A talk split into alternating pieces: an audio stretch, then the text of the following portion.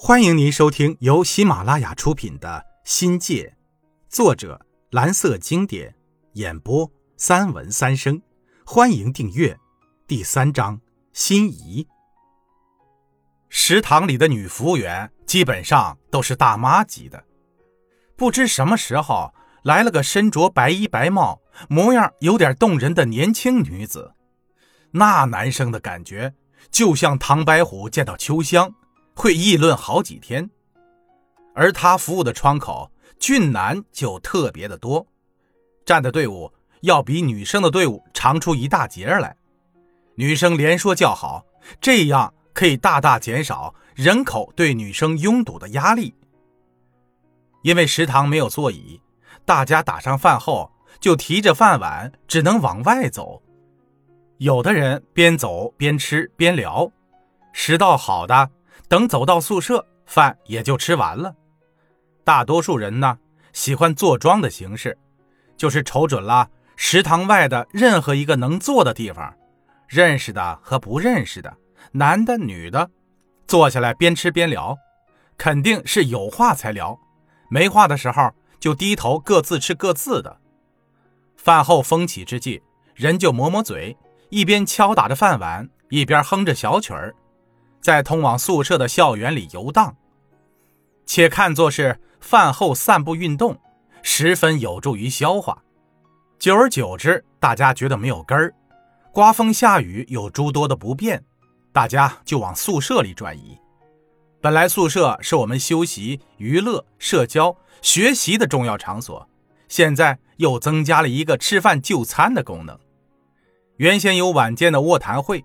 现在又有了白天的座谈会，宿舍成了最有人气的地方。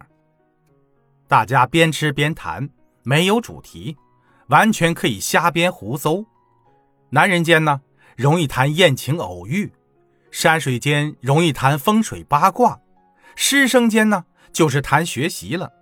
以此类推，座谈会的话题广泛而又轻松，思想意识自由驰骋。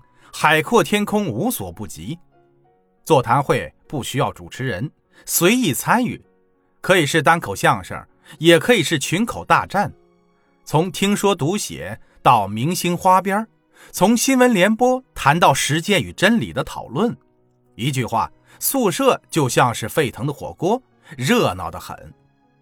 最后发现，男人间的聊天缺少点味道，男男女女在一起聊。似乎比单在宿舍聊更有意思，笑意盎然，风趣不绝，这正是男女搭配的效果。男的都成了绅士，女的变成了淑女。碰上几个说得来的，那话匣子像开了闸的曲水，说着笑着，总会把一些人晾在一边晾在一边的人，当然也包括我在内。我呢？时常不知说些什么好，有话没话，总觉得插不进嘴。特别是女人间的那些闺蜜事儿，你还得装作没听见的样子。我是个不会吐露心声的人，有什么新闻也懒得讲。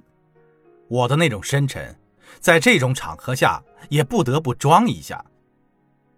苏小燕、张丽霞、梁红、小老虎、莫秀玲几个。永远是班上的活跃分子，哥哥的欢笑让我们的教室里充满着青春的活力。加上罗荣贵、钟世友、阮少书、吴少安几只高音喇叭，连每日的午饭也变得那么乐趣无穷。男女生叽里呱啦的说个不停，嘻嘻哈哈的笑声不断，边吃边聊，嗨的有时连午休也懒得进宿舍了。又不知是什么时候。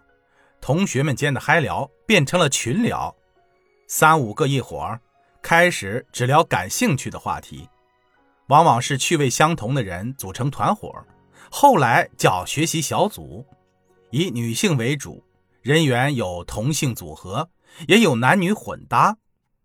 团伙的主要功能是帮打饭、洗碗，重点是学科帮扶，多为边吃边聊学习上的事儿。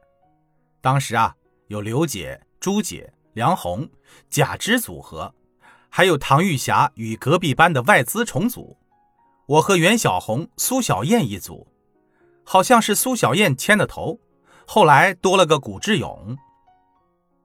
前些日子，我问古志勇，他是如何混进我们三人组的，来龙去脉他也记不大清楚了，大概是陈进三把古志勇介绍给了袁姑娘。那陈进三和袁熙红又是如何认识的呢？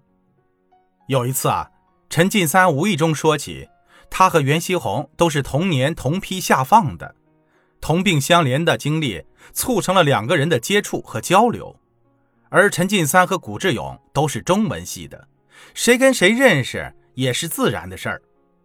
不管怎么说吧，我们这个组就是在这种朦胧状态下自发形成的。说真的。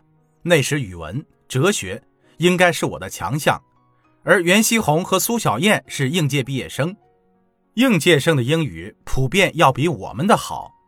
这种学科上的互补，大概是我们的组合得以存在的根本原因。但怎么也没想到，组合的方式竟是吃饭过程中的游击战，而小组内的有些活动就只能是地道战了。听众朋友。